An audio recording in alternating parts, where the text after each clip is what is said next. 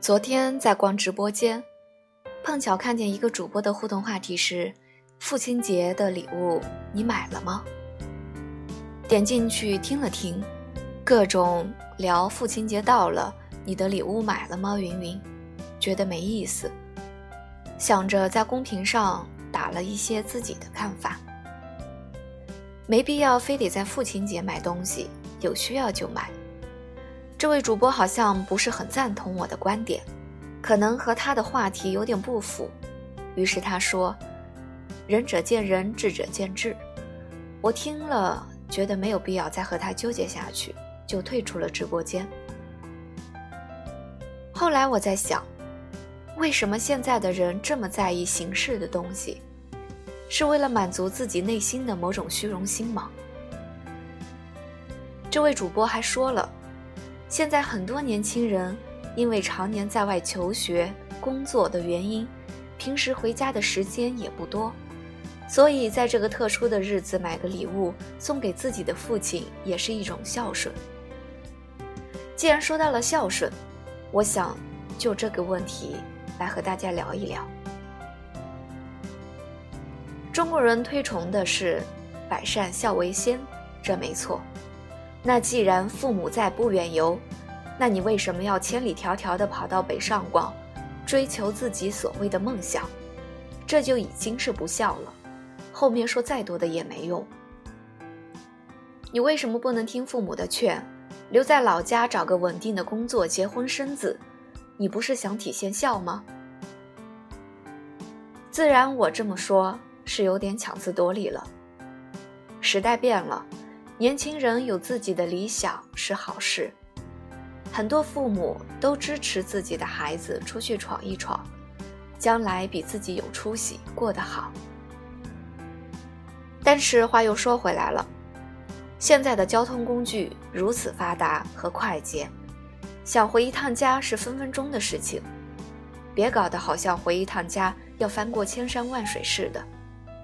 只要是孝顺的人，工作。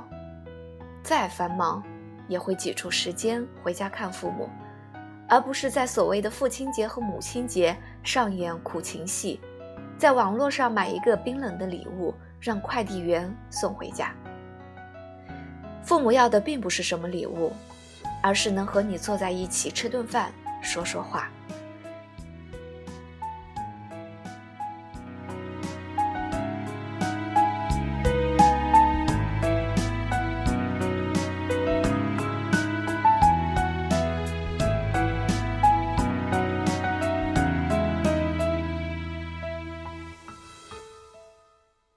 而且，你的父亲也不一定是在父亲节那一天有特殊的需求吧？平日里，只要你有心，就能发现父母缺什么，就可以立马买，而不是非得等到重大的节日。平日里的一点一滴的关心，才是给父母最好的礼物。都说中国人不善于表达自己的感情，不喜欢对父母说“我爱你”。这有什么关系吗？为什么非得学习西方人把我爱你挂在嘴边呢？西方人的父母会帮孩子照看下一代吗？他们的家庭观念原本和中国就不一样。我们既然说不出口，父母也说不出口，那就不说，继续保持我们中国人的含蓄内敛有什么不好？别到头来学习西方学的不像。把自己的优良传统也弄丢了。上一辈的人本身就不太会表达自己的感情，父母对我们的爱也是默默无闻的。我相信很多的八零后、九零后的父母也不是天天把说我爱你挂在嘴边的吧。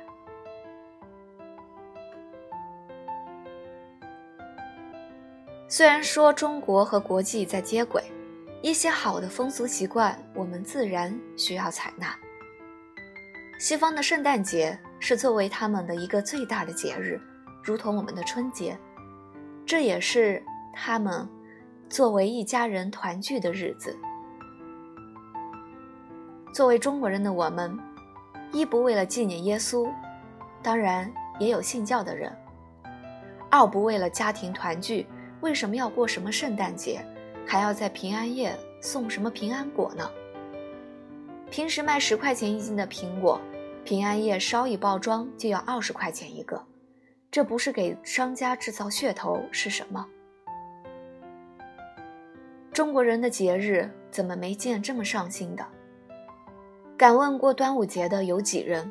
会包粽子的有几人？会吟诵屈原的诗的有几人？难道要让中国这些传统文化都白白的送给外国人吗？我们都太在意形式上的东西，往往忽视了事物的本质。在端午节，是为了纪念屈原。这位伟大的爱国主义诗人，激发我们的爱国心。在情人节送的那一束花，不是为了浪漫，而是为了让对方能够原谅自己犯下的错误，或者是哄骗上床。平时你对另一半的关心，能够远远胜过那一天的玫瑰花。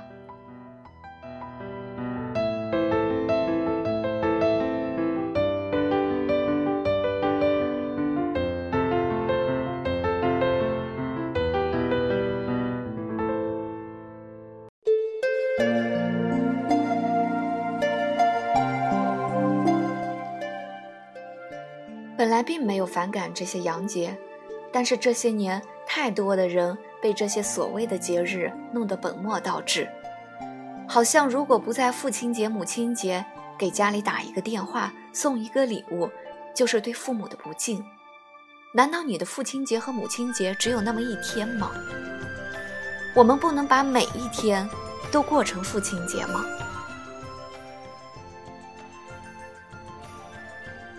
只要你不是在父亲给你打电话的时候冷言冷语相对，或是匆匆说几句就挂了，这就足以。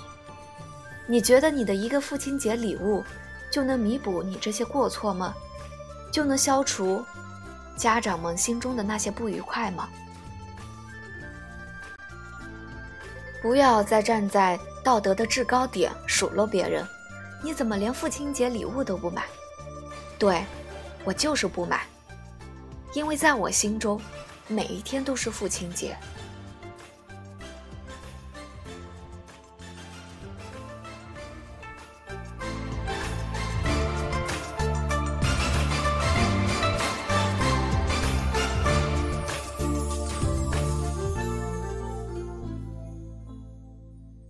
欢迎各位参与今天的互动话题，你觉得在父亲节需要买礼物吗？我是南锣鼓巷的一只猫。希望每一位小耳朵，你们的每一天都是父亲节和母亲节。